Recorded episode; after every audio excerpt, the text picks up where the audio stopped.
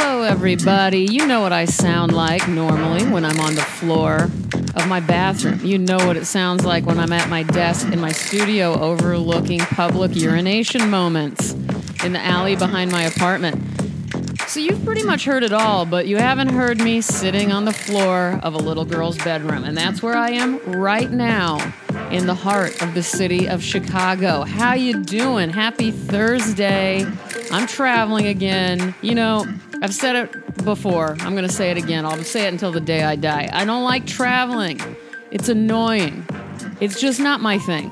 I've said it to every single friend I've ever had that if I were single, that's the last thing I would put on my little profile online. Likes to travel. That that would be an indicator that me and that other person is not going to get along if they like to travel because I just don't want to. I just want to be home all the time. I like to be home. It's it's comfortable to me. Um, however, I love being at my friend Eric's house, and that's where I am. My friend, he's known to me as Eric. He changed his name later in life to E. Tyler Lindvall. I like to make fun of him for that. That's his writer's name. You can check him out on um, Twitter. I'm going to put a link to his uh, Twitter page. It's at Chopstar Nation. You can also check out selections of his writing on one of his websites. Um, he wrote a book, and his first novel is called Petard the Donkey, and it's one of my favorite books. Um, and it's still unpublished. So if anyone's interested and is listening to this podcast, let me know, and I will put you in touch with E. Tyler Lindvall. He also has a wonderful piece that was um, came out in the Believer in 2004 about his uh, shower chair. Eric lost his leg in an accident um, several years ago, and he's been going strong ever since.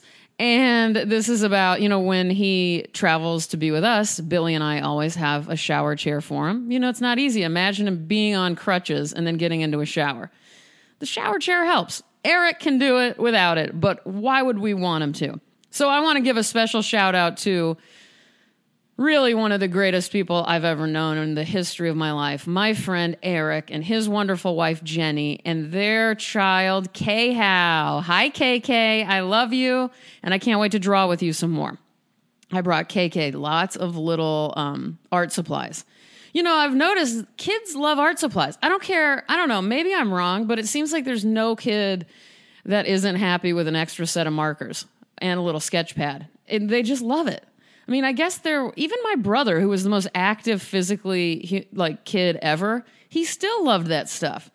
I don't even know why I'm talking about this. Let's move on. Since I'm in Chicago, um, I wanted to read a Chicago poet, and I couldn't think of exactly who I wanted to read. And then I remembered Gwendolyn Brooks lived in Chicago most of her life. Gwendolyn Brooks um, was born in 1917. She lived a long, wonderful life, lived uh, until the year 2000. She's the first black author to win the Pulitzer Prize. That was in 1950. She was also the poet laureate of the state of Illinois. I believe she was the first black woman to hold that position.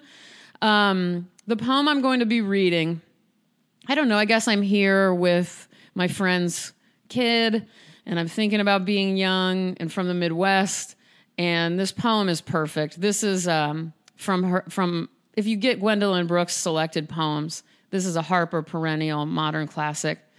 Um, this book, and I'll put the link so that you can uh, check it out or buy it as usual. This this poem is called "A Song in the Front Yard." I've stayed in the front yard all my life. I want to peek at the back, where it's rough and untended and hungry weed grows a girl gets sick of a rose. I want to go in the backyard now, and maybe down the alley to where the charity children play. I want a good time today. They do some wonderful things, they have some wonderful fun. My mother sneers, but I say it's fine, how they don't have to go in at quarter to nine. My mother, she tells me that Johnnie Mae will grow up to be a bad woman, that George will be taken to jail soon or late on account of last winter, he sold our back gate. But I say it's fine. Honest, I do. And I'd like to be a bad woman, too, and wear the brave stockings of night black lace and strut down the streets with paint on my face.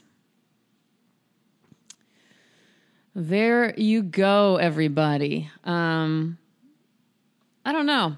I could say a million things about that, but rather than get too specific, I do want to say that I love weeds.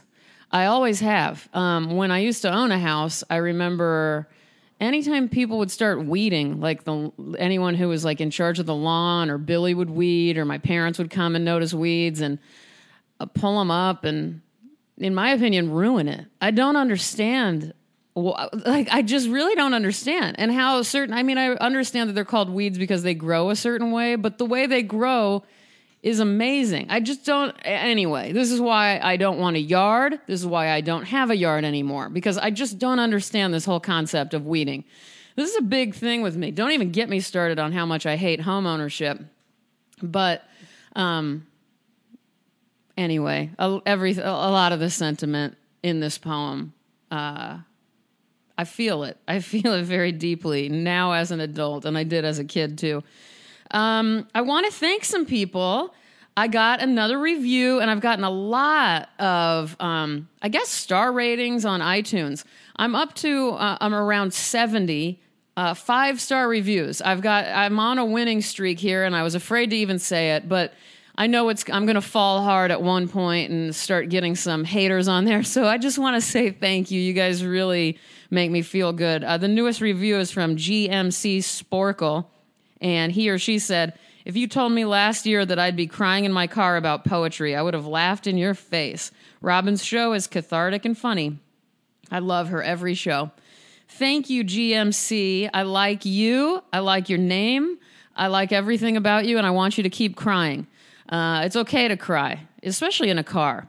Man, I was with a group of people the other night, and pretty much every, I guess there was about 12 of us, and every single person was talking about their relationship with being in their car and how it's a safe haven for things like crying and thinking and getting away and taking a nap and, and stuffing your face with disgusting fast food in private so no one sees you listening to the songs you want to listen to. And I couldn't agree more. So, GMC, you're crying wherever you live. I'm crying in my car wherever I live. Oh, I know where I live. Whoops. Wow. I'm tired. You guys, I got a lot to do. If you happen to be in Chicago tomorrow night, that's Friday, March 18th, from 5 to 8. I have an opening at Western Exhibitions. That's at 845 West Washington Boulevard. It's on the second floor. This is a show called The Last, no, The Lost Show. This is um, a lot of work from a really rough time in my life, um, both personally and artistically. So these are a lot of these kind of missing link pieces that didn't quite make the cut in the past for other shows. And Scott Speh, who runs Western Exhibitions, um, took me up on my weird plan to have a show of these pieces that are really one-offs and are real really sit strange with themselves and with me. So um I don't know. Let's see what we think. You guys can check that out. I'll put a link to the to the uh, gallery. Wow, I got to take a breath. That was all really quick. Quick and dirty here on my friend KK's floor. I love you guys. Thank you so much for listening. The next time I talk to you, I will be back home in Los Angeles. Have a wonderful weekend. Take care of yourselves. Be good to each other. Be good to yourself. Bye bye.